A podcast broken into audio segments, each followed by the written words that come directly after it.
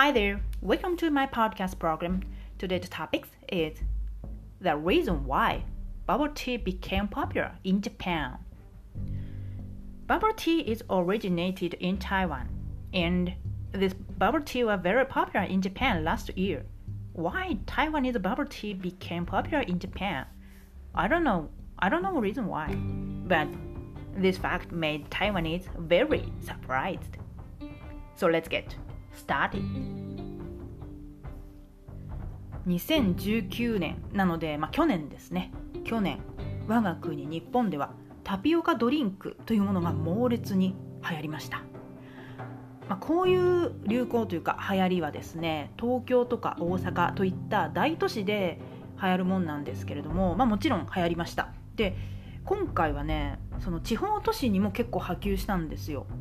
だから地方都市にも少なくとも1軒くらいはタピオカドリンク専門店ができるくらいに流行ったんですね。まさに猫も杓子もタピオカドリンクと。そんな感じで流行りました。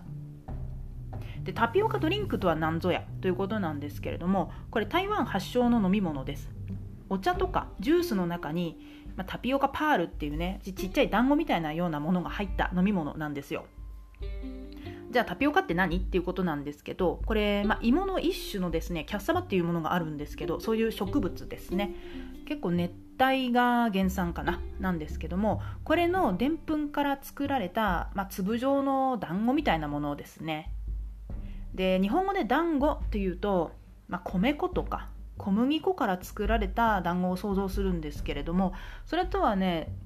かなり違うんですよね。うん。米粉小麦粉から作られた団子っていうのはだいたいま直径が3から5ぐらいの大きさで、まあ、割と柔らかいんです。噛み切りやすいです。で透明感も別にないんですよ。でもこのタピオカパールですね。タピオカで作られた団子っていうのは、えーとね、直径がだいたい1センチくらいですね。ちょっと小さくってあと透明感が結構あります。あとはねここが一番違うんですけれどもものすごい弾力性があるんですよ。うん、噛み切れるのかこれっていうぐらい弾力性があります。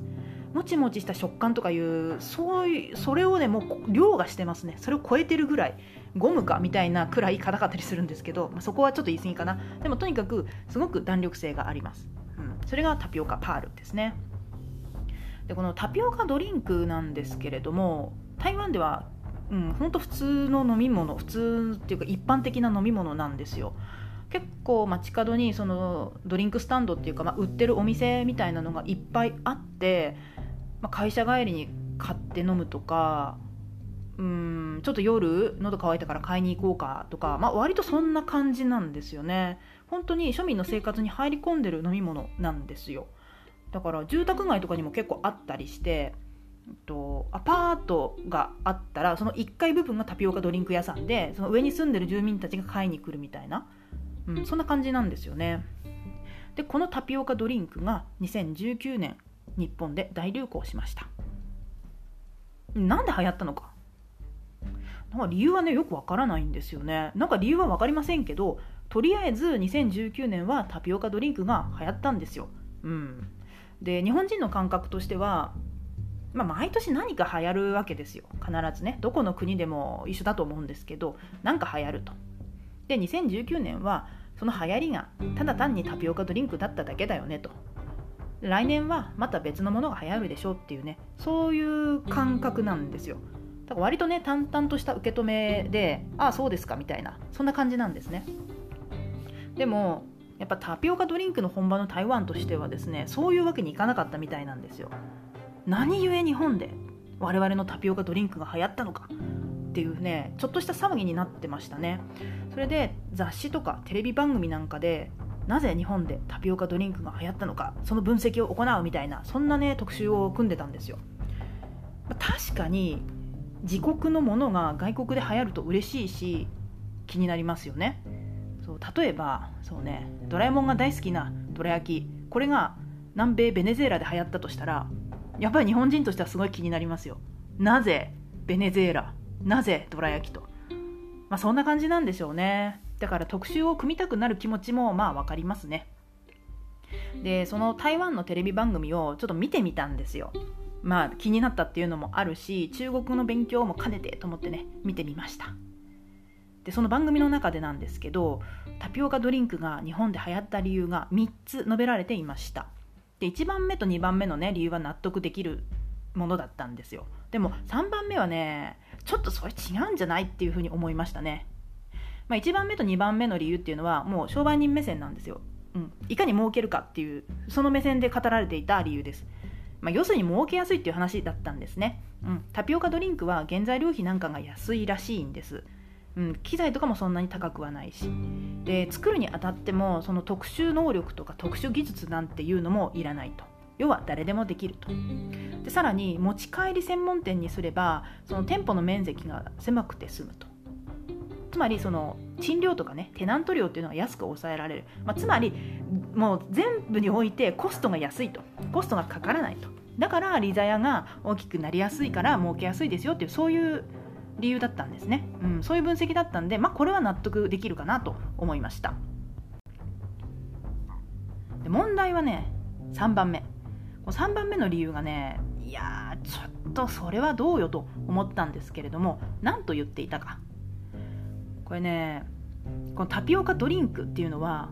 日本の反社会勢力、まあ、つまりヤクザですね暴力団というふうな言い方もされますけどもこれの新たな資金源なんであるとそういうふうに言ってたんですよ。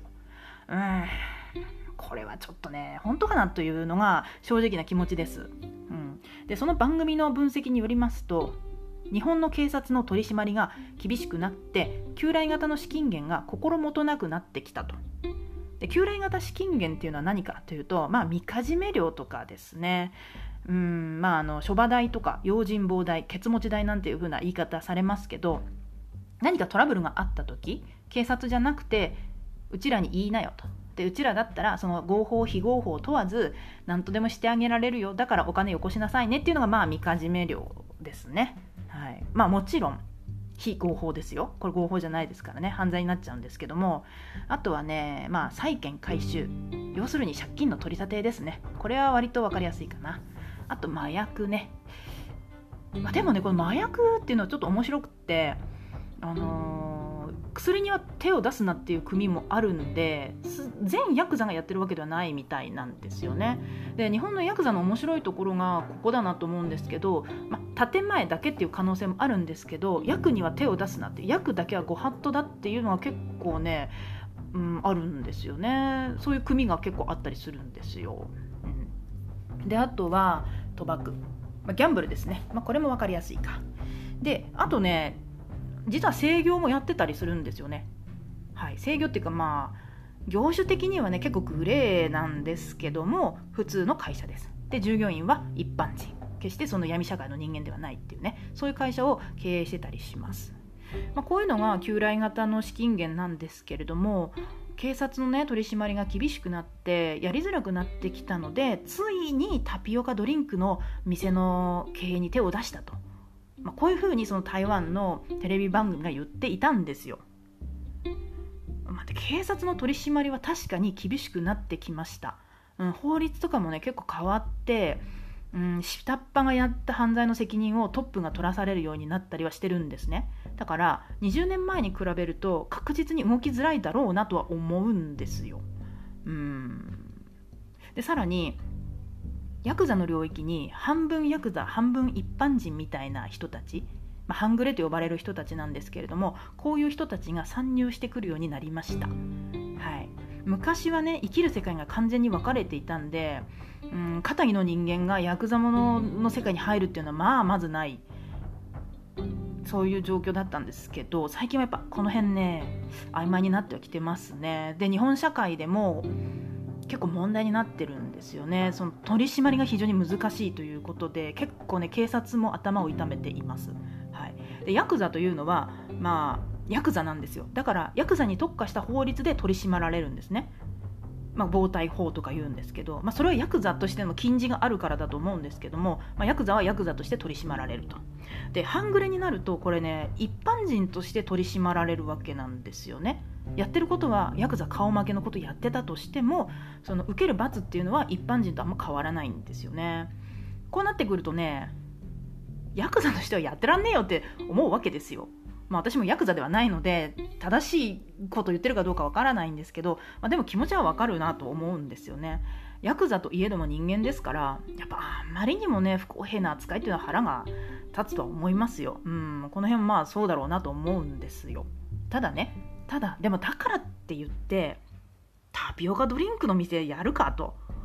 うーんリザヤが大きいとはいうもののやっぱあまりにもね流行り廃りが激しすぎるものなんですよ。だから安定したしのぎになりにくいんですよね。だからねタピオカドリンクがヤクザの新たな資金源とはちょっとね考えにくいかなというのが私の感覚ですね。あでちなみにねこの「しのぎ」っていうんですけど「しのぎは」あの漢字で「しのぐ」と書くんですけども、えーと、ここをしのぐから来ています。でヤクザというのは組織に属していてもね例えばなんとか組っていうのに、ま、所属していたとしてもその各人が基本自営業者なんですよ。だから自分でね自分の収入を得なければいけないと。自分で自分の食い口を稼ぐと。そういう必要に迫られるわけです。サラリーマンじゃないと。だからそのなんとかその日のこう食い口を稼ぐっていうのでそのなんとかその日をしのぐっていうところからしのぎという言葉が出ているらしいですね。はい。でねもう一個ねこの台湾の番組が言ってたんですけどこれねちょっと聞き捨てならんぞと思ったんですよ。何かというと日本は世界で唯一反社会勢力、まあ、ヤクザですねこれを合法的に認めている国であるとこのように紹介していたんですよ。これね正直わそなんかね誤解を与える言い方だよなって思ったんですよね。多分ねこれ堂々と組事務所を構えているとか指定暴力団を認定しているっていうことを指してるんだと思うんですよ。思うんですけど別に我が国日本が合法的にヤクザ組織を作り出しているわけではないんですね。あなたたちヤクザをやってもいいですよって言ってるわけじゃないんですよ。うん。確かに日本人は結構ヤクザ好きなんです。好きっていうかね、まあ、人形のイメージがあるからだと思うんですけどでヤクザ映画もね一定程度受け入れられています。ででもねそのそもそもヤクザというのは日本の歴史の暗部を紡いできた集団なわけですよ。表の歴史があれば裏の歴史もあります。で日本の裏の歴史の主人公たちでもあるわけですよ。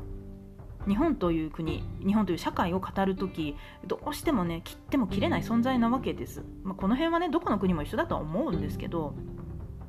でこういった歴史的背景があるがゆえにその法律とかね現状っていうのがまあ後追いになるわけですよ。で後追いして是認しているっていうのがまあ本当のところなんですよね。だから国が合法的にヤクザ組織を認めていると言われるとちょっとね日本人としてそうそうじゃないんだよ。違うんだよなと思ってしまうわけです。まあねちょっと台湾人の皆様ぜひ誤解なきをお願いいたします。